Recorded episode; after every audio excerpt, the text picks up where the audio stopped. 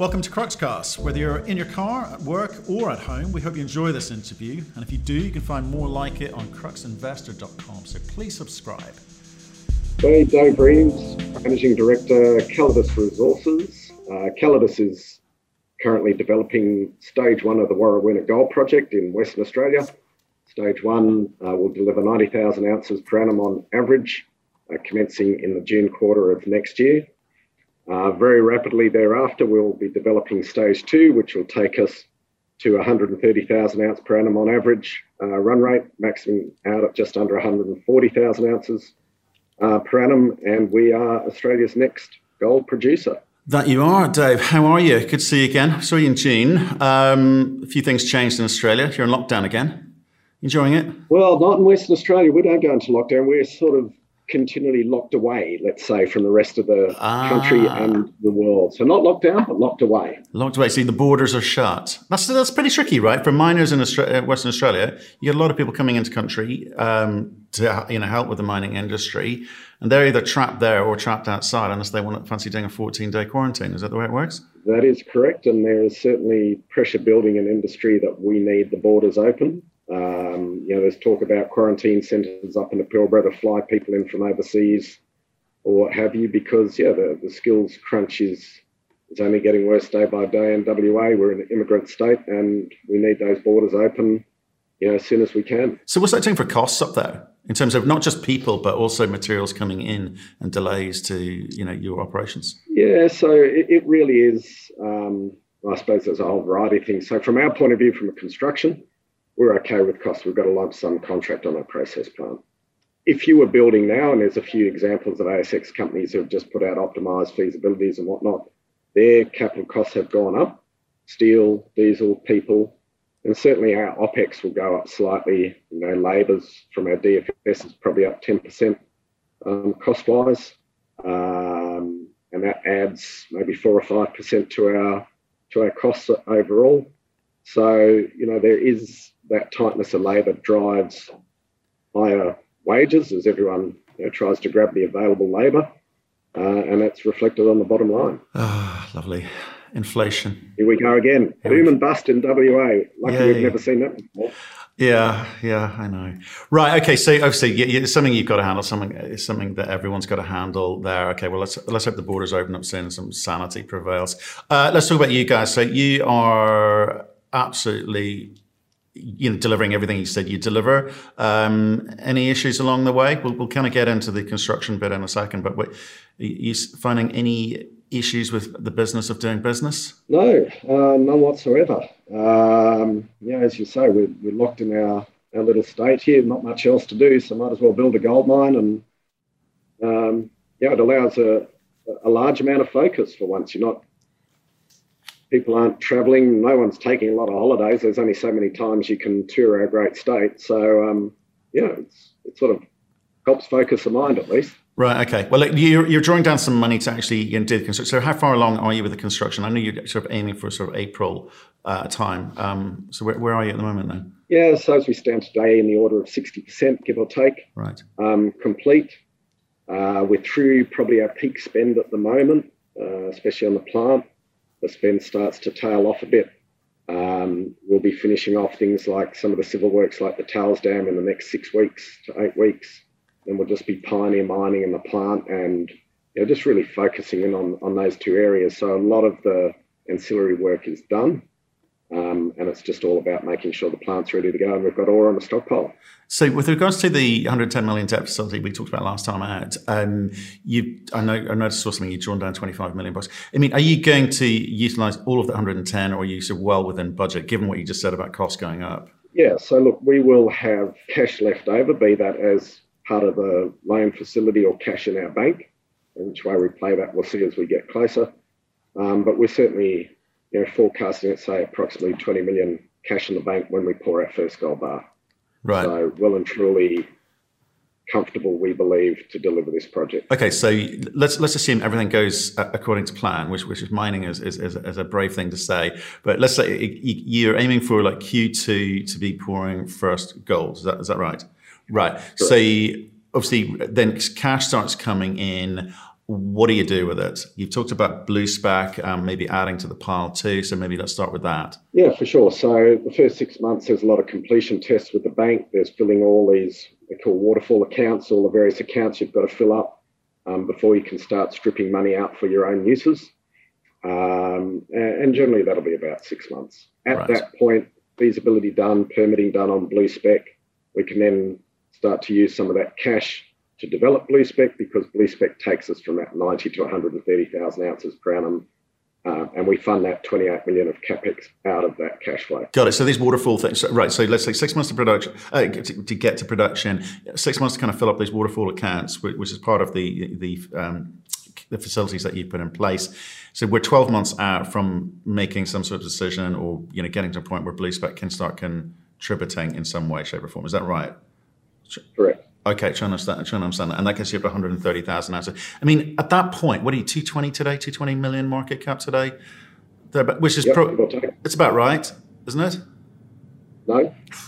Well, I've known one MD that ever says that they are overvalued, fairly valued. We're all undervalued, you know that.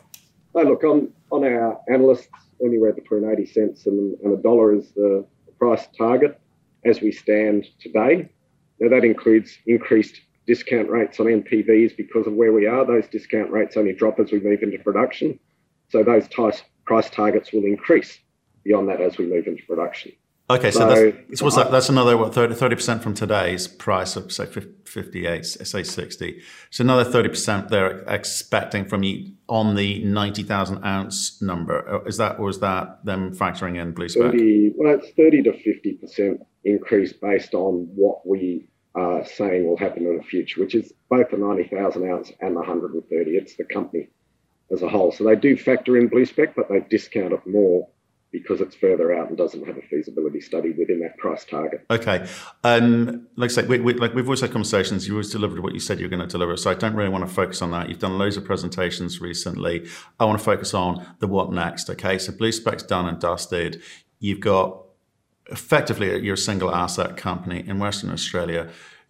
Is that a concern, and what do you do about it? Look, a single asset company trades at a discount to a multi-asset company just because of the risk profile if anything goes wrong with that one operation. So if you can get more value out of your asset by bringing in a second asset or combining with someone to make multiple assets, and you get an uplift in that asset value, it is worth doing 100% of the time. So, we are already looking at various opportunities out there. Again, we need to deliver on stage one, show we can develop, do as we say, but within a very short space of time, having done that, we would certainly like to be adding a second asset. Doesn't have to be in production. We're very happy to develop. We've got the skill set to develop, but we'd like to bring it in a reasonable time. So we wouldn't be trying to do greenfields exploration, find a deposit, permit, etc. We would like to find a relatively advanced deposit that we can turn our cash flow and skills to bring to fruition in the shortest possible time frame. Right, okay, so there's a few things going on. I just think it's interesting to talk about this because different companies will have different strategies. We'll do it organically. That takes time, right? And, time is money. You're saying you would rather pick up a sort of advanced development play because that brings, we'll talk about the cost of raising the money versus the return on that profile. Why do you think that's better than perhaps, doing more resource drilling on your own properties? Why do you not like the thought of just doing greenfield exploration? Well, look, we're going to be doing exploration. We'll be adding mine life. Maybe we look at increasing capacity, but it still leaves you as a single asset company, one mill. Something happens to that mill.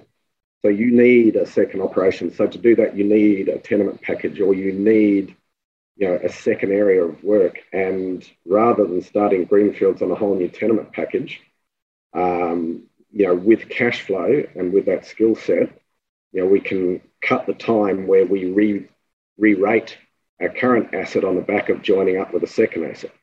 So, as long as you get it for a reasonable price, you're not just going to go out and grab anything at any price. It's got to be accretive to shareholders.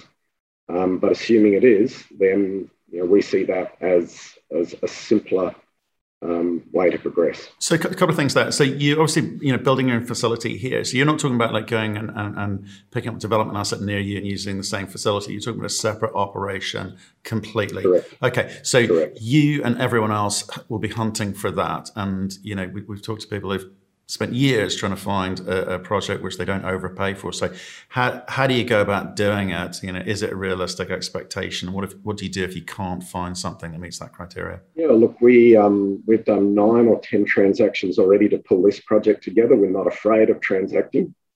And I think we've got a good track record of that and of explaining to potential partners how the combination can value add to both. So I think we do have that track record. But weren't they different times though, Dave? You look at the timing of when you did that. It was good. Gold was down. You didn't have to overpay. Australia's had a good couple of years of it. Right now, prices are up. Expensive, isn't it? Gold prices are up. Equity values are down because we don't have that battery metal, magic tagline with us. Nickel, lithium, what have you. They're going through the roof in Australia at the moment, and gold producers and developers and explorers are way down from their highs. And we're seeing good value creeping in, even though the gold price is up, and we're still going to make, over $1,000 an ounce, 1,200, 1,300 Aussie an ounce for what we produce, which when we started this journey, I'd have never believed. It's still a fantastic gold price, but asset values have come right off.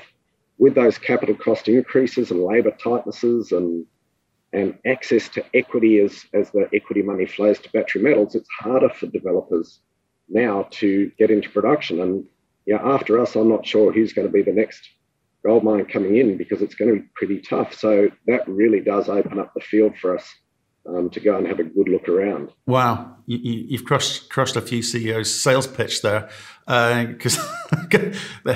I hear that there are lots of companies going to be able to do it quite easily. So look, you bought BlueSpec from Novo Resources. I mean, have they got anything more in their portfolio, or are there any other groups that you're talking to that you think would have an asset or project that you might be interested in? Look, Novo is obviously just down the road. So, they're very busy. But I think they've got 14,000 square kilometres of tenure in the Pilbara they need to chase after and various other strings to their bow. So we are looking at, as I said, operations we can develop. Because of their proximity to us, it's not a new operation. Maybe there's a few cast-offs we can get again for Warrawoona, but it's not what we're looking for as our next standalone operation. In the meantime, we continue chatting. We'll look at synergies of reagent deliveries and very unexciting things like that with Novo. If there's projects nearer us that make sense for us to acquire off them and it works for both, sure. But it's certainly not our focus. Okay. Yeah, it'd be interesting. I know they've got they're trying to get their mill up and running and optimizing that at the moment. Okay, so that wouldn't be a consideration. So, I'm sort of intrigued what you say about, there should be more deals to be had here. So you're suggesting that if you aren't near production in Australia, times are going to get quite interesting. I just think it's a lot tougher. We got in by the skin of our teeth. Timing-wise, locked in a good price. Diesel's up, steel's up, labour's up. Labour shortages, equity market interest isn't there like it was when we were raising money. We got probably the last bump in that.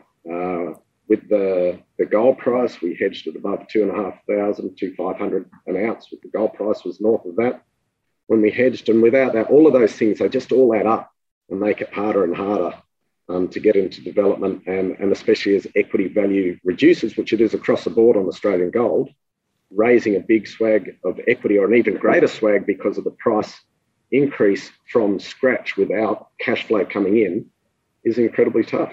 So it's all about timing and cost. If you can nail those things. So and just in terms of your timing on that, do you think you would? I mean, you've got to prove that you're going to get this thing into production. Okay, we're 6 months away from that, right? Which is pretty close. Do you think that you could go and have those sorts of conversations now, or do you feel that given the way the markets are going, it's going to be next year before you'd even want to think about having conversations with people about funding something like an acquisition? Oh, look, you know, our prime focus has to be on delivering this. It's more when there's a spare moment, we look around, we've got our eyes, you know, we're always looking at opportunities, using public domain data at the appropriate time. Sure, we'd like to get a small team looking into a bit more detail, running a ruler over things, so that when we're in a position to act, we're not starting from scratch. We know what we would like and what we think it's worth, and we can see if a deal can be done quickly or not. Because right now, as it stands, you're not exactly a takeout target either, are you? Because it's not big enough. No. Oh, I wouldn't say it's because of that. I think people will pay more for a de-risked asset. So, yeah, we could certainly be a takeout target once we're in production and prove that this mine makes good money. Especially at this share price, it would be a steal. Of course it would, Dave. No, but no, a serious point. I want to talk about this because, you know, yeah, you've de-risked it. Yeah, you're in production. But in terms of answers in the ground, in terms of the scale of what's there today, I mean, it's not what the majors are going to be looking at, is it? So it would be like, yeah, but a mid-tier maybe come and look to sort of top up the answers a little bit. Might be interesting, but you wouldn't want that. You want to prove some level of scale here. This isn't about proving you can get into production with one asset. You're serious about M&A. You're serious about growing the scale of this thing today. Yeah, for sure. Look, I just come back to, if you can add value through becoming part of an organisation with multiple operations, and if 1 + 1 = 3, whether we're dinner or diner is not really the question. It's, does it make sense? Is it accretive for shareholders? Does the bigger picture in the longer term make sense? So we can't be in control of being taken over, and it's totally the wrong attitude to have, to hang out the shingle and say we're for sale. The only thing we can control is go and approach others about their assets where we see value. So that's what our focus is on. If anyone approaches us, of course we'll have a conversation, we'll see if we think it's worthwhile for shareholders. We're not going to just say, no, you know, this is ours, it's our baby, we're emotionally attached. It's all about what's the best value for shareholders. Okay, well, like we said just before we started, you mentioned you might talk us through a flyover of the project, and do you want to pull that up and sort of talk us through, you know, what's there? We're now flying. So I don't know if you remember in June when we last talked, but there's been a lot of action since. I'll just pause this at the moment. This is ore on the ROM pad, off to the left. So we started building our ore stocks. We've got the crusher installed here, and we're starting to backfill behind the crusher to tie in the ROM pad. Lots of structural steel going in and all. Can you pause it for a sec? You know, if on the bottom left, if you go back a bit, on the bottom left, I'm just looking. Sorry, this is real amateur speak here. On the sort of bottom left is this kind of grey rock, and then you've kind of got different coloured rock and obviously the ore, etc. I mean, so can you sort of explain what's going on there? Nothing at all exciting. It's just depending where it's being dug out of. This is all for filling into the ROM pad. There's certain better material here we use for conditioning and backfilling around the crusher. It's more of a structural fill, but really this is all just getting put down for the ROM pad to expand. This ROM pad, we need it 200 metres by 200 metres when we start milling, because we need a big ore stockpile. Got it. Okay. 200 metres, wow. And it's probably about 70 by 70 at the moment, and a big valley to fill, so long way to go there. So anyway, we're sort of flying in now, and one of the exciting things we can see here is the mill starting to come together. That's now pretty well complete, the shell, as we speak today. So that's a pretty major achievement in the construction sense. The amount of work that goes into aligning those before those shells come in is good. 6 tanks, almost to full height, just another 2 to go. Gold room, structural steel, tailstone structural steel, concrete for thickener ready to get into place. Lots of these sheds going up, reagent sheds and stores, whatnot there, slab coming together, and all the conduits done for the power station, the LNG storage, the diesel storage, raw water ponds complete. This will be the open pit contractor lay down, and we'll have a big office complex up near the crib room and a ablution block that's currently here. So Yep, plenty from that point of view. And then what I might do is just show you a couple of photos of that, just to show, again, the mill going in and the tank area, the crusher in. How much do you need to set aside for the remediation at the end of life for this?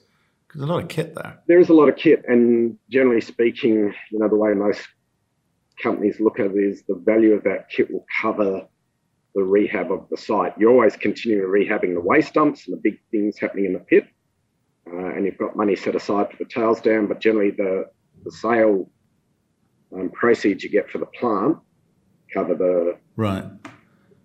But do you need to, like you talked about those sort of waterfall accounts, do you need to obviously put that money aside? Is that part of the condition of getting licenses and permits? So we rehab as we go. That's certainly part of it. Right. There's no bond per se in Western Australia to set aside. That's gone. We pay an annual fee, MRF fee, that goes into a big pot. So if someone doesn't do the right thing and fails, then there's a pot that the government has, not just on a site-by-site basis. Got it. Okay, interesting. That was a tails dam, by the way.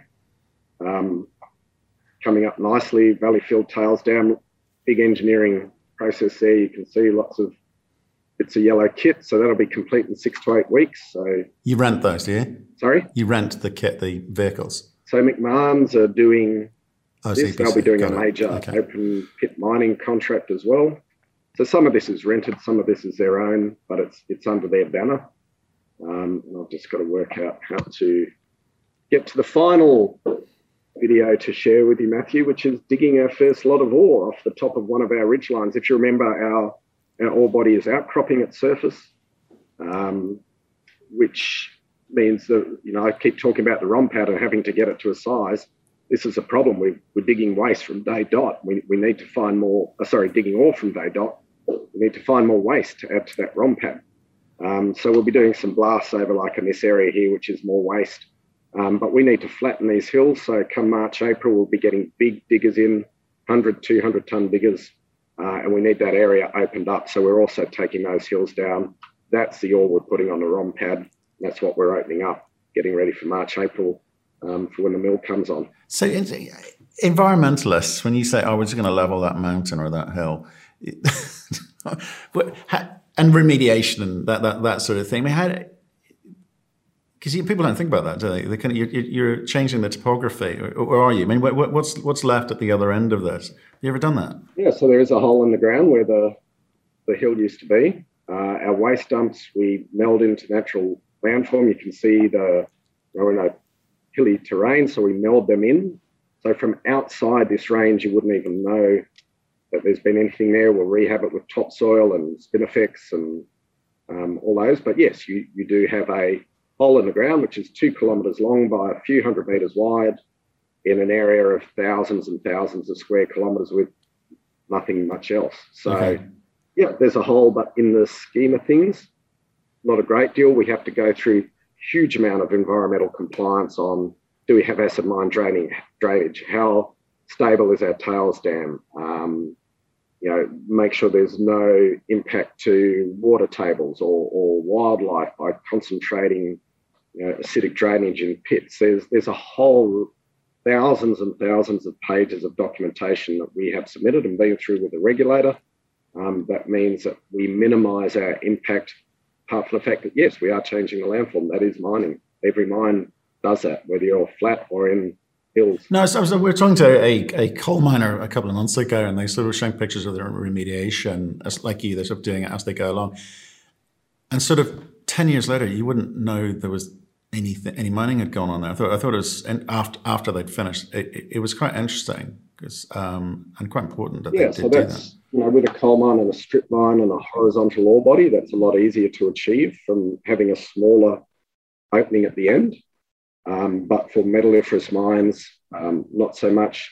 Having said that, you know, you certainly won't have a tourist attraction here in 20 or 30 years because it will predominantly look like the surrounding hills. There'll be no plant, there'll be nothing to look at. So, you know, all these old mines we go and visit on holiday and we see head frames and a bit of history. You're not going to see any of that. You'll be lucky to know that this mine was here. Not you as well. amount of CEOs that say they take their family for a holiday to look at a mine is incredible. Oh, my lovely wife, a lucky thing, on our honeymoon, we ended up in the Hunter Valley looking at coal mines and wineries. Who says romance is dead? Right, sure. I think we'll leave it there. Like, I'm glad everything's kind of moving along. I guess the next thing we expect to see from you is you announcing that you're pouring first gold April-ish. Is that right? Is that the next big news? Correct. Okay. Yep. Well, good luck with that. Hope it goes well. A few things to do before then, but I'm sure you'll get there. Excellent. Great chatting. Thank you for listening. If you've enjoyed the interview, why not subscribe to Cruxcast or our website, cruxinvestor.com, and of course our YouTube channel, Crux Investor. Plus, you can catch us most days on Twitter and LinkedIn. We really love getting your feedback, so please keep it coming, and we'll speak to you again soon.